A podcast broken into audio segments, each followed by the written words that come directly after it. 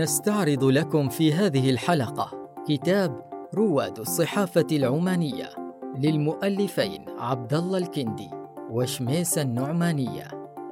الكتاب موسوعة تأريخية وتوثيقية لأعلام الصحافة في عمان على مدى أكثر من قرن كامل من الزمان.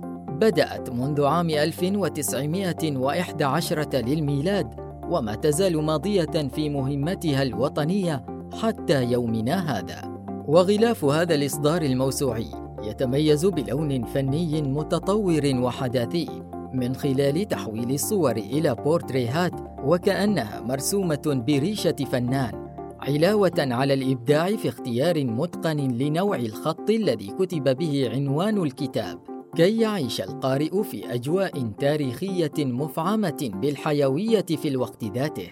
أما صورة الغلاف فهي صورة بانورامية تخيلية جمعت رواد الصحافة العمانية في لقطة جماعية والمؤلفان يريدان القول إن هؤلاء الرواد وإن رحل معظمهم عن عالمنا فهم يشكلون فريقا وطنيا واحدا.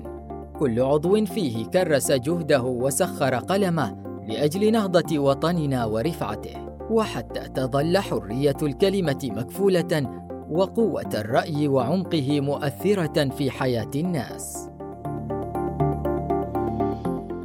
والكتاب الذي صيغت فقراته بقلم بحثي رشيق وأسلوب لغوي رفيع المستوى تحفة أدبية ومعرفية يسخر بالعديد من المعلومات والتفاصيل حول نشأة الصحافة العمانية وما مرت به من تحديات وما تجاوزته من صعوبات خلال ما يزيد على مئة عام. نصفه قبل انطلاق مسيرة النهضة والنصف الآخر خلال تلك الحقبة المشرقة من تاريخ سلطنة عمان.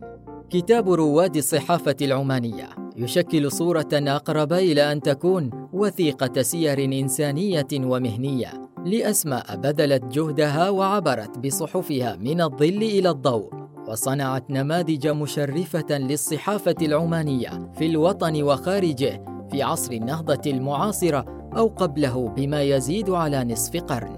وينطلق الكتاب في رحلته التاريخية من زمن إمام الشعر والصحافة ناصر بن سالم البهلاني الرواحي أبو مسلم البهلاني مؤسس جريدة النجاح عام 1911 حيث تناول الحديث عن سيرته ونشأته وأيضا تطلعاته وأفكاره وتوجهاته المختلفة. وبحسب الكتاب بدأ البهلاني مشروعه الصحفي الرائد بتأسيس جريدة النجاح وكان يومها متفرغا لها بعيدا عن أي وظيفة حكومية. وفي باب بعنوان الصحفي التنويري في إشارة إلى هاشل بن راشد المسكري أول وأبرز رؤساء تحرير جريدة الفلق عام 1929 للميلاد حيث صدر العدد الأول من جريدة الفلق في الأول من أبريل وبدأت في الصدور من خلال الحجم النصفي التابلويد في أربع صفحات ثم زيدت إلى ست ثم إلى ثمان صفحات. وبعد أن كانت مقتصرة على الصدور باللغة العربية تنبه القائمون عليها إلى ضرورة صدورها باللغة الإنجليزية لئلا يكون عامل اللغة حاجزا دون وصولها إلى غير العرب من بعض الأفارقة والإنجليز والهنود. وتحت عنوان الصحفي الحقوقي. يتطرق الكتاب إلى أحمد بن سيف الخروصي مؤسس جريدة المرشد عام 1942 للميلاد. حيث أصدر الخروصي العدد الأول من جريدة مونجوزي أي المرشد يوم الجمعة السادس من فبراير بالتعاون مع علي بن محسن البرواني. وقد اختارا الخروصي والبرواني لها أن تصدر باللغة السواحلية لأجل أن تصل إلى جميع الذين يتحدثون اللغة السواحلية.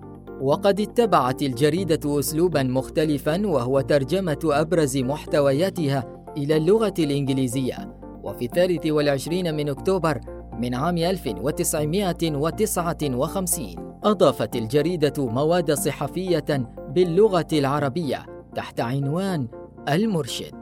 ومع استمرار الكتاب في التأريخ الزمني لمسيرة الصحافة العمانية يرصد الباب التالي الذي يحمل عنوان الصحفي الاقتصادي.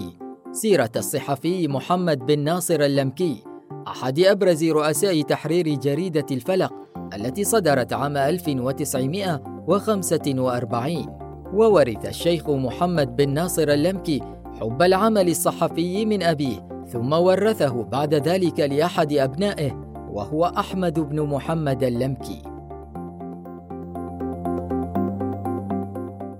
بعد ذلك يتناول الكتاب في أحد أبوابه الصحفي ورجل الدولة وهو السيد سيف بن حمود السعيد مؤسس جريدة النهضة عام 1957 وجريدة النهضة صدرت كجريدة عربية حرة جامعة مستقلة لمؤسسها ورئيس تحريرها. صاحب السمو السيد سيف بن حمود آل سعيد.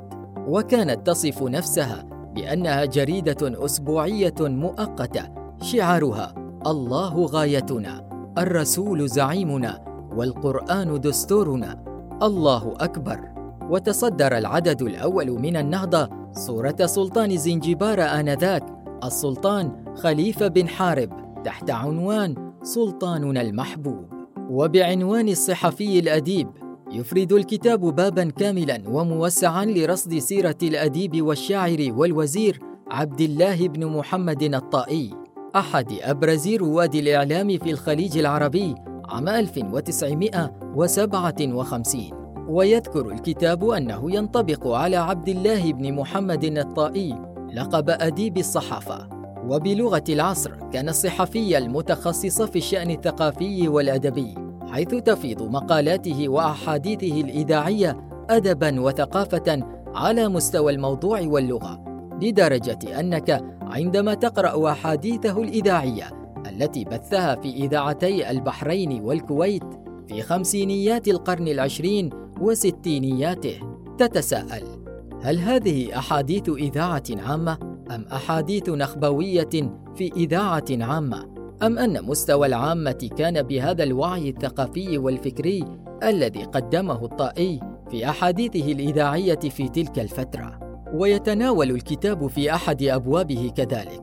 رائد صحافة نهضة السبعين نصر بن محمد الطائي مؤسس صحيفة الوطن عام 1971 ويعد نصر الطائي رائد الصحافة العمانية المعاصرة التي بدأت عهدا جديدا من تاريخها بعد انطلاق عهد النهضة العمانية المعاصرة بتولي جلالة السلطان قابوس بن سعيد الحكم في السلطنة بتاريخ الثالث والعشرين من يوليو عام 1970 حيث أسس هذا الرائد أول صحيفة عمانية عربية يومية في السلطنة وهي صحيفة الوطن في الثامن والعشرين من يناير عام 1971 مطلقا بذلك بداية الصحافة العمانية المعاصرة. ويقدم الكتاب في الباب الذي يحمل عنوان الطائر الحر تفصيلا ثريا عن المكرم حاتم بن حمد الطائي مؤسس صحيفة الرؤيا عام 2009 فيقول: قرر الطائي إصدار جريدة نتيجة لاعتقاده بأمرين. أولهما أن تأثير المجلات في فترة التسعينيات ضعف وخبأ. وثانيهما أن البلد بحاجة إلى جريدة بدماء جديدة لامتعاض العمانيين من الصحف العمانية في تلك الفترة من التسعينيات بسبب نمطيتها وتقليد بعضها بعضا. قبيل الشروع في مشروع الجريدة حدثت الأزمة المالية العالمية فأحس برعب كبير واستشار عددا من معارفه واشاروا عليه بعدم البدء في المشروع فأحبط وانتظر إلى حين وثق بعدم تأثر عمان بالأزمة مباشرة. وبعد ستة أشهر أحيا من جديد فكرة المشروع فبدأ بجمع الأفكار واختيار الأشخاص ويمضي الكتاب في رصد مسيرة الطائي الصحفية معرجا على أبرز مقالات الطائي ومنها مقال نحروه أم انتحر. وافتتاحية الصحيفة بعنوان كمن يدس السم في العسل الذي رد فيه على التحقيق الذي نشرته صحيفة واشنطن بوست الأمريكية.